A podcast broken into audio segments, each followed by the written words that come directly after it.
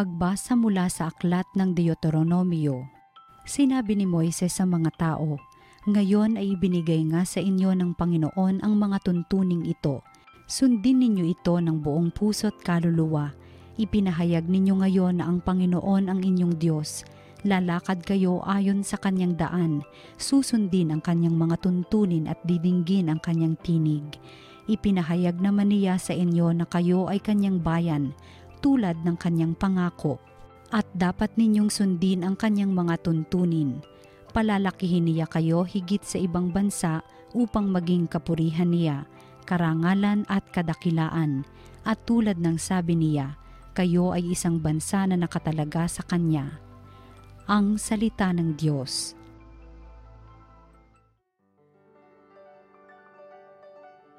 Mapalad ang sumusunod sa utos ng poong Diyos Mapalad ang mga taong malinis ang pamumuhay, ayon sa utos ng poon ang gawain araw-araw.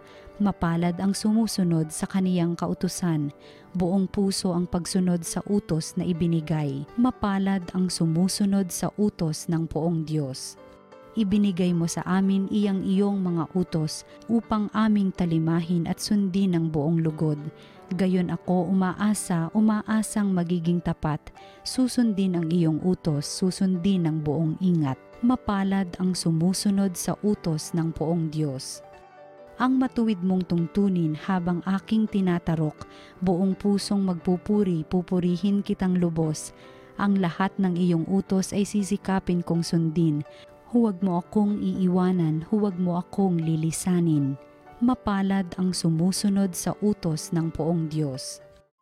Ang mabuting balita ng Panginoon ayon kay San Mateo. Noong panahong iyon, sinabi ni Jesus sa kanyang mga alagad, Narinig na ninyong sinabi, Ibigin mo ang iyong kaibigan at kapuotan mo ang iyong kaaway. Ngunit ito naman ang sabi ko, Ibigin ninyo ang inyong mga kaaway at idalangin ninyo ang mga umuusig sa inyo upang kayo'y maging tunay na anak ng inyong amang nasa langit, sapagkat pinasisikat niya ang araw sa masasama at sa mabubuti, at pinapapatak niya ang ulan sa mga banal at sa mga makasalanan. Kung ang mga umiibig sa inyo ang siya lamang ninyong iibigin, ano pang gantimpala ang inyong hihintayin? Hindi ba't ginagawa rin ito ng mga publikano? At kung ang binabati lamang ninyo'y ang inyong mga kapatid, ano ang nagawa ninyong higit kaysa iba. Ginagawa rin iyon ng mga hentil. Kaya dapat kayong maging ganap gaya ng inyong amang nasa langit. Ang mabuting balita ng Panginoon, pinupuri ka namin, Panginoong Heso Kristo.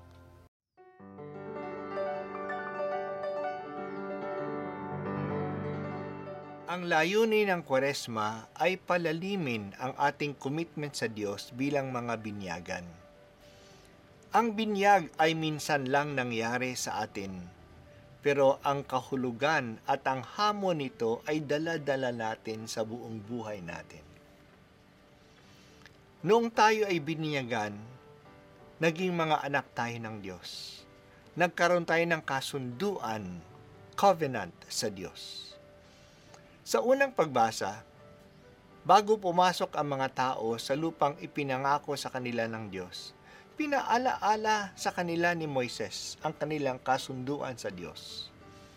Aalagaan sila ng Diyos at dadalhin sila sa lupaing ipinangako sa kanila kasi sila ang kanyang bayan. Ganyan nga ang nangyari. Makakapasok na sila sa lupain ng Kanaan pagkatapos ng apat na pung taon na paglalakbay sa disyerto. Sa panig naman nila, kailangan nilang sumunod sa mga batas na binigay sa kanila ng Diyos. Ang mga alituntuning ito ay nagpapahiwatig na sila ay espesyal na bayan ng Diyos. Ganon din, mananatili sila sa lupain iyon kapag sila ay tapat sa mga utos ng Diyos. Magiging banal sila sa kanilang pagtupad sa mga utos na ito.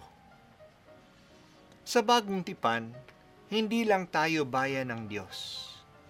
Dahil sa biniyag, naging mga anak tayo ng Diyos. May kasabihan, like father, like son ang anak ay tumutulad sa ugali at katangian ng kanyang tatay. Sabi sa atin ni Jesus, You must be perfect as your heavenly Father is perfect. Ano ba ang perfection na hinihingi sa atin? Hindi nangangahulugan na hindi na dapat tayo magkakamali. Tao lang tayo. Nagkakamali tayo Mula sa context ng passage na ito, ang perfection na hinihingi sa atin ay huwag tayong magbigay ng hangganan sa ating pagmamahal tulad ng ating amang nasa langit.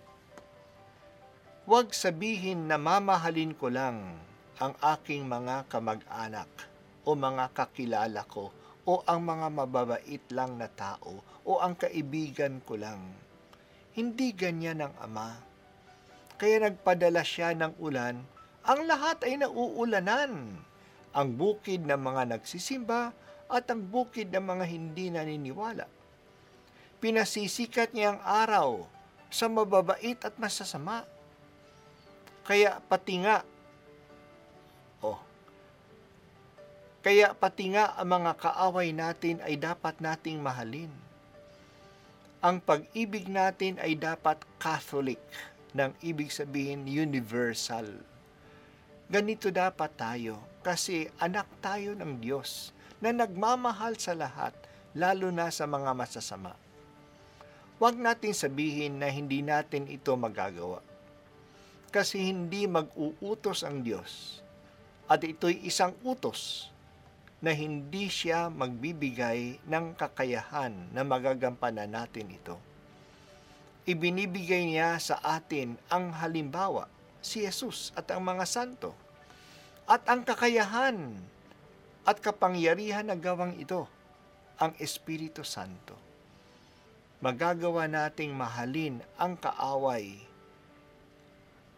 Anak yata tayo ng Diyos na kinikilusan ng kanyang Espiritu.